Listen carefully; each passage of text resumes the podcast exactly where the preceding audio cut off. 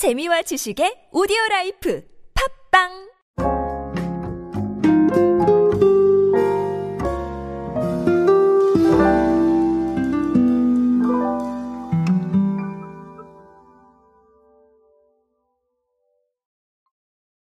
요즘은 건강을 바탕으로 한 선택이 굉장히 많이 나오고 있죠. 아, 사실은 뭐 비건이라는 부분들도 그래서 좀 더 나오는 부분도 있고요. 아, 근데 비건은 또 한편으로는 가치 소비를 상징하기도 합니다. 자, 오늘 사실 얘기 드릴 거 벌써 다 드려버렸는데요. 자, 비건에 대한 이야기 조금 드리면서, 아, 이 비건이 지금 주목받을 수밖에 없는 이유들과, 아, 그리고 또 계속해서 이런 제품들이 쏟아져 나오는 이유. 자, 이렇게 간단하게만 정리를 해보도록 하겠습니다. 자, 오늘 사례는 남양 유업의 사례를 골랐고요. 음, 어떻게 좀 돌아가고 있는지 한번 알아보도록 하겠습니다. 안녕하세요 여러분 노준영입니다. 마케팅에 도움되는 트렌드 이야기 그리고 동시대를 살아가신 여러분들께서 꼭 아셔야 할 트렌드 이야기 제가 전해드리고 있습니다. 강연 및 마케팅 컨설팅 문의는 언제든 하단에 있는 이메일로 부탁드립니다. 자 남양유업이 최근에 식물성 유산균 음료인 플로라랩이라는 제품을 출시를 했습니다. 식물성 요거트 제품인데요. 알레르기나 유당으로 인한 우유, 발효유 섭취가 좀 어려우신 분들도 예, 드실 수 있게 만들었다고 합니다. 자, 어, 식물성이니까 당연히 비건의 의미가 들어가고요. 자, 근데 조금 흥미로운 건 이게 남양유업만의 일은 아니죠. 최근에는 뭐 비건 프로틴 제품들도 나오고 있고 아, 비건 시장이 굉장히 크게 확장이 되고 있습니다. 실제로 제가 클립에서 몇 번 언급을 드렸는데 비건 인구가 크게 늘어나고 있다라는 것도 말씀을 드렸고 비건 제품 매출이 크게 오르고 있다라는 것도 말씀을 드렸고 그리고 어, 몇몇 업체들은 아예 비건 레스토랑을 운영하고 있다라는 말도 말씀을 드렸습니다.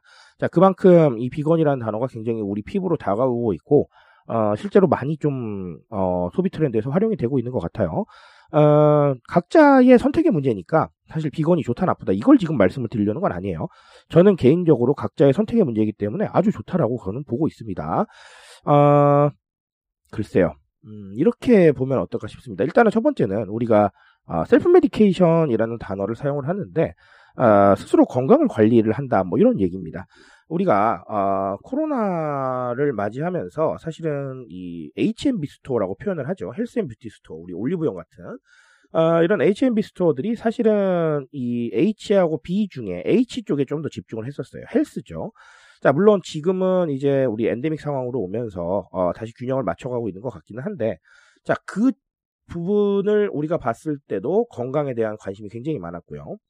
사실은 코로나 이전으로 우리가 시계를 조금 돌려본다고 한다면 그 당시에도 마찬가지였어요. 2030이 건기식에 접근하는 부분이 굉장히 많아지면서 사실은 건기식 시장이 이미 성장세에 있었거든요. 자, 근데 이게 코로나를 만나면서 조금 더 불이 붙은 거죠. 네, 그렇게 봐주시면 될 것 같은데, 어, 결론적으로 말씀을 드리고 싶은 건 이 건강에 대한 관심이 어제 오늘의 일은 아니라는 거예요.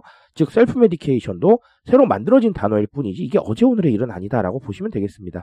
결국은 이런 부분들이 계속해서 나오고 있는 건 어, 아시다시피 건강이란 단어가 나와 연결되기 때문에 나에 대한 소비가 워낙 많다. 뭐 meconomy다. 이런 부분들이 좀 더 소비 트렌드의 중심으로 들어오다 보니까 아무래도 그럴 수밖에 없겠다라는 이런 상황들을 좀 우리가 생각을 해볼 수가 있겠죠. 자, 그러니까 앞으로 요거는 좀 계속 될 거라는 겁니다. 왜냐하면 나에 대한 소비이기 때문에 음, 계속 될 수밖에 없겠다라고 보시면 되겠고요. 자, 하나 더는 비건은 사실은 가치 소비와도 연결이 됩니다. 왜냐하면 탄소 저감이랑 연관이 되니까요.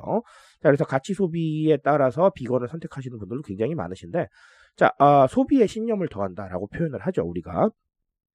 우리가 과거에는 소비를 하려고 하면 뭐 가격이 어떻니, 뭐 성능이 어떻니 이런 부분들을 많이들 판단을 했습니다. 이 기준은 여전히 우리한테 아주 중요한 기준이죠. 자, 하지만 여기 하나가 더 들어왔어요. 이제 가치라는 게 들어온 거죠. 내 생각이나 내 어떤 신념을 반영할 수 있느냐 없느냐에 따라서 이 소비를 선택할 것인지 선택하지 않을 것인지를 결정을 하게 되는 거죠. 자, 예를 들면 뭐 동물 복지에 관심이 많으신 분들은 clean beauty 쪽에 관심이 많으실 거고요. 자, 당연히 환경에 대해서 관심이 많으신 분들은 친환경이나 비건에 관심이 많을 겁니다.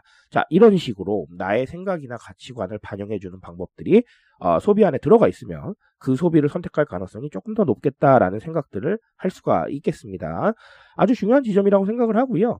음, 각자의 생각에 집중하고 있는 우리 Z세대 분들이나 아니면 지금 성장하고 있는 알파 세대 분들이 어, 소비 트렌드의 중심으로 완전히 나오게 된다면 좀 더 힘을 얻지 않을까라는 생각을 저는 조심스럽게 하고 있습니다. 자, 그러니까 결국은 우리의 서비스나 우리의 제품이 어떤 가치를 가지고 있고, 자, 그리고 어, 대중들한테 어, 여러분의 생각이나 가치관을 어떻게 반영할 수 있다라는 부분들을 끊임없이 알려주는 것은 아주 중요한 작업이 되겠습니다. 자, 그렇게 비건이란 단어를 바라보시면 좋을 것 같습니다. 아, 너무 정리를 길게 하면 힘드시죠? 여기까지만 정리하도록 하겠습니다. 트렌드에 대한 이야기는 제가 책임지고 있습니다. 그 책임감에서 열심히 뛰고 있으니까요. 공감해 주신다면 언제나 뜨거운 지식으로 보답드리겠습니다. 오늘도 인싸 되세요, 여러분. 감사합니다.